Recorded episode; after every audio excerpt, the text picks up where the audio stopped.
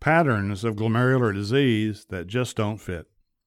What about patterns of glomerular diseases manifest by hematuria and or proteinuria, for example, that don't seem to fit neatly in any known category or classification? In essence, a glomerular pattern looking for a name or a disease or at least a pathogenesis.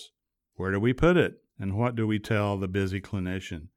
Do we waffle, give an expanded differential diagnosis, or try to push it hard into some diagnostic classification?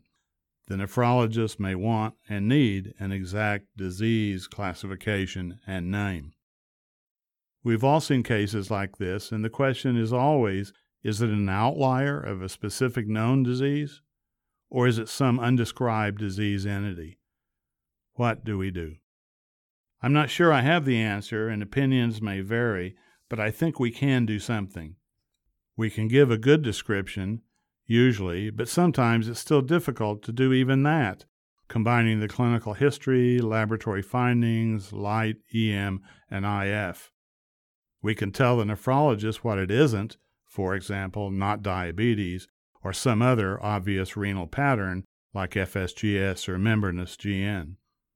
If there are immune complexes manifested by electron dense glomerular deposits, although these may be difficult sometimes to distinguish from hyaline or plasmatic insudation, a topic for another podcast, and if they are bright by immunofluorescence and no other obvious pathogenesis, then we could consider the nonspecific or difficult to describe glomerular process as an immune complex glomerulonephritis OSS of some sort.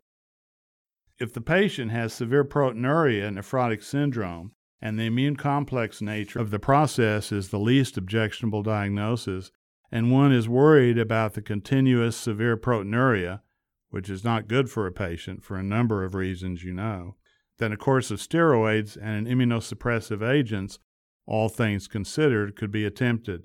At least you can try to help the nephrologist with what to do next therapy, or follow up only. It may be that the diagnosis is unclear at the time of the first initial biopsy, but with continuous evidence of renal disease, that's progressive, then a second biopsy may indeed reveal a distinct diagnostic pattern. This may indicate that the original biopsy was just an early form of the subsequent, easier to classify glomerular process.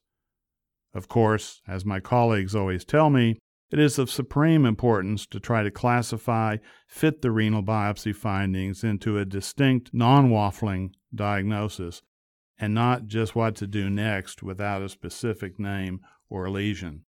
It is better, for example, in a lupus case, to call some hypercellularity in Bowman space a true crescent. Or could it be a pseudocrescent, as one would see with a collapsing glomerulosclerosis? Is it better to have a false positive or a false negative? Dick Kempson, one of the great surgical pathologists a few years ago, told me that he would often consider strongly what his diagnosis would be for the patient in terms of the clinician's treatment and what he thought, all things equal, ceteris paribus, would be best for the patient. In the example of hypercellularity in Bowman space, since our definitions for a crescent are just not very good, and there's no unequivocal stain for crescents, other than maybe fibrin by IF in Bowman space or breaks in the GBM by silver stain, I'd err on the side of calling them true crescents. Obviously, I'd also look around for other glomerular signs of lupus activity which might make it easier. Maybe the patient's biopsy shows both crescents and pseudocrescents. Of course, as noted in another podcast, if you don't know what something is, show it around for ideas. And if you don't know what it is now, you'll undoubtedly see it again and again and be in the same boat, and that's frustrating. I wish I could do better, but that's where I'm stuck. Is it better to push or pull? Your decision.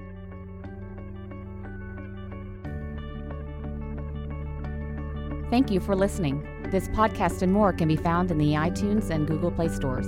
For more information and educational programming like this, follow us on Facebook and Twitter, or visit us on the web at arkanalabs.com.